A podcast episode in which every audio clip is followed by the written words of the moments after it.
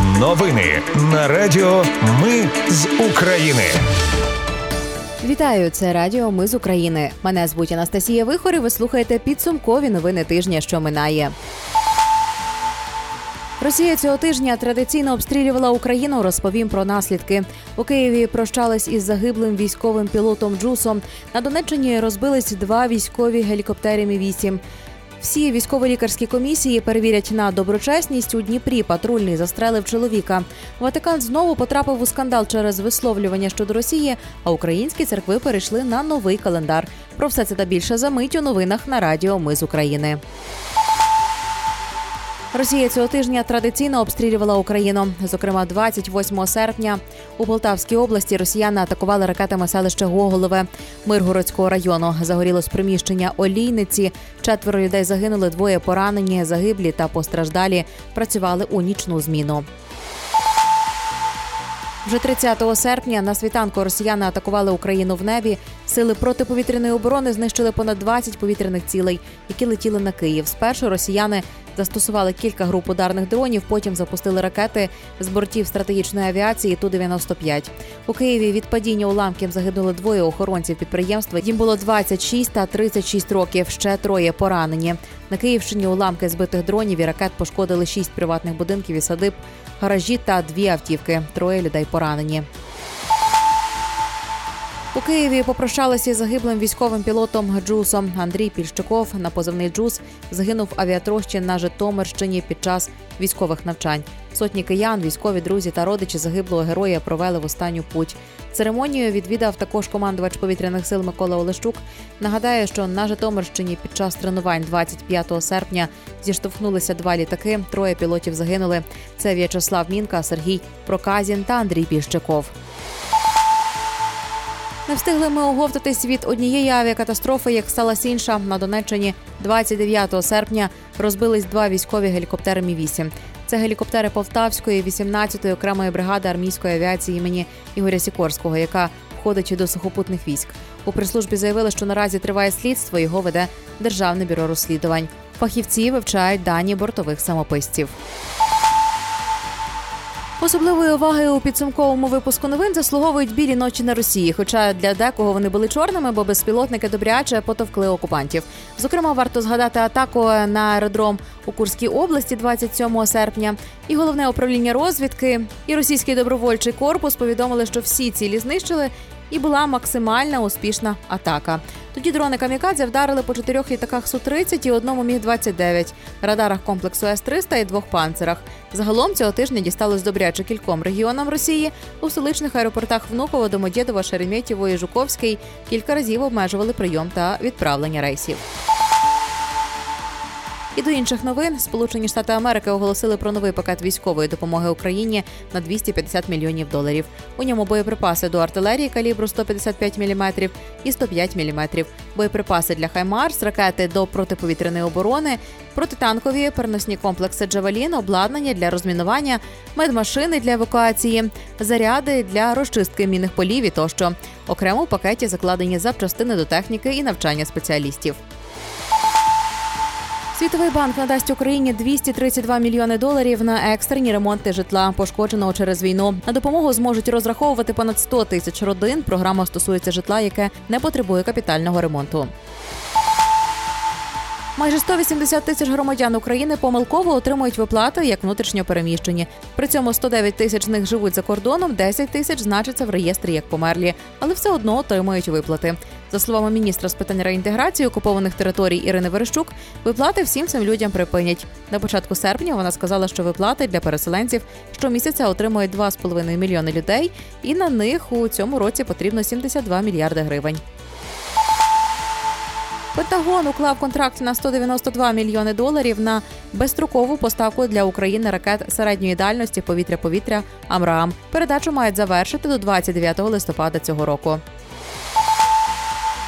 Володимир Зеленський цього тижня заявив, що Україна успішно влучила у ворожу ціль далекобійною зброєю власного виробництва. Вона вдарила на відстань понад 700 кілометрів. Жодних деталей він не повідомив. Але казав, що Україна вже відновила лінії оборонно-промислового комплексу та виготовляє низку устаткування натівського зразка, зокрема артилерію, заявив Зеленський. Також на підприємствах Укроборонпрому запустили кілька програм, серед них ракетні. Нині Україна виробляє крилаті ракети Нептун, протитанкові ракетні комплекси Стугне та Корсари. І обсяги цього виробництва значно зростають. Володимир Зеленський цього тижня провів засідання РНБО. Основна тема військово-лікарські комісії. Він доручив перевірити усі підозрілі рішення військово-лікарських комісій щодо інвалідності та непридатності до служби, які видали з дня повномасштабного вторгнення. Також проаналізують розширення можливостей проходити військово-лікарські комісії у всій системі цивільних медзакладів. Окремо обговорювали завершення цифровізації роботи військово-лікарських комісій. Окрім цього, президент доручив переглянути систему оцінки придатності до служби, щоб дати командирам більше можливостей залучати до завдань військовослужбовців. Офіс омбудсмена обіцяє за три тижні завершити перевірку всіх військово-лікарських комісій, які функціонують в Україні. Наразі перевірили вже 70%. Загальна кількість 833 комісії, заявив уповноважений з прав людини Лобінець. Дніпро цього тижня вибухнуло скандалом. Патрульний під час затримання застрелив чоловіка. Міністр внутрішніх справ Ігор Клименко заявив, що ця ситуація серйозний прецедент. Винних визначить слідство. Перший заступник начальника департаменту патрульної поліції Олексій Білошицький назвав ситуацію важкою і пообіцяв повний її розбір. Патрульним при цьому нададуть всю юридичну підтримку. Поки триває розслідування, він не хоче давати оцінку діям патрульного, який стріляв. ДБР і обласна прокуратура наразі розслідують справу за статтями про умисне вбивство і перевищення повноважень повноважень.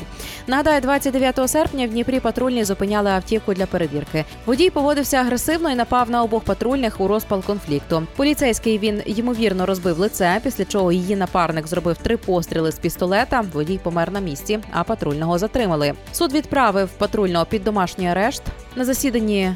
Патрульний заявив, що не вважає себе винним. каже, що в стані крайньої необхідності застосував зброю для захисту свого життя та його колеги. У Полтаві бійці корду затримали 27-річного фітнес-тренера і блогера Романа Заволоку, який напередодні плював у ветеранів і принижував їх, знімаючи це на відео. Заволока сам опублікував в інстаграмі це відео. Як пишуть місцеві медіа, він назвав військових гусями і кипкував із тремтячих рук одного з ветеранів.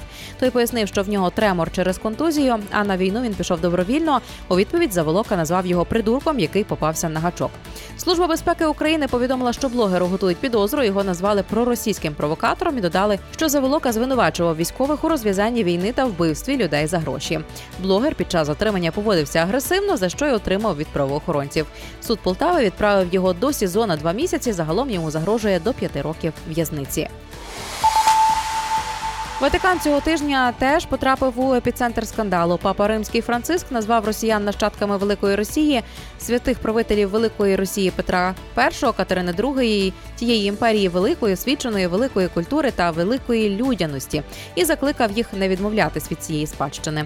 В МЗС України заявили, що такою імперіалістичною пропагандою Кремль виправдовує вбивство українців і знищення України. Речник МЗС висловив жаль, що російські великодержавні ідеї звучать від папи римського. У Ватикані пояснили, що мав на увазі папа римський у промові про велику Росію. Очільник прес-служби Ватикану Матео Бруні сказав, що папа прагнув заохотити молодь, зберігати та розвивати все позитивне, що є у великій російській культурній і духовній спадщині. Франциск нібито не хотів звеличувати імперіалістичну логіку та державних діячів Росії. Ну на завершення цього тижня дві церкви України перейшли на новий календар. Православна церква України з 1 вересня перейшла на новоюліанський календар, а Українська греко-католицька церква перейшла на новий стиль церковного календаря. Фактично, календарі відрізняються лише назвою. Але головне, що відтепер церковні свята змістяться на 13 днів назад. Їх відзначатимуть на 13 днів раніше. Ну і з Європою, але не з Росією. Це були підсумки тижня на радіо. Ми з України. Їх підготувала для вас я, Анастасія Вигор. Наші новини про те, що дійсно відбувається в Україні. Ми не робимо новини, зважаючи на чиїсь політичні чи бізнес-інтереси, лише реальні факти. Якщо на вашу думку, те, що ми робимо, важливо, підтримайте нас. Заходьте на сайт Ми з України.ком та тисніть кнопку Підтримати. Почуємось. Радіо Ми з України перемагаємо разом.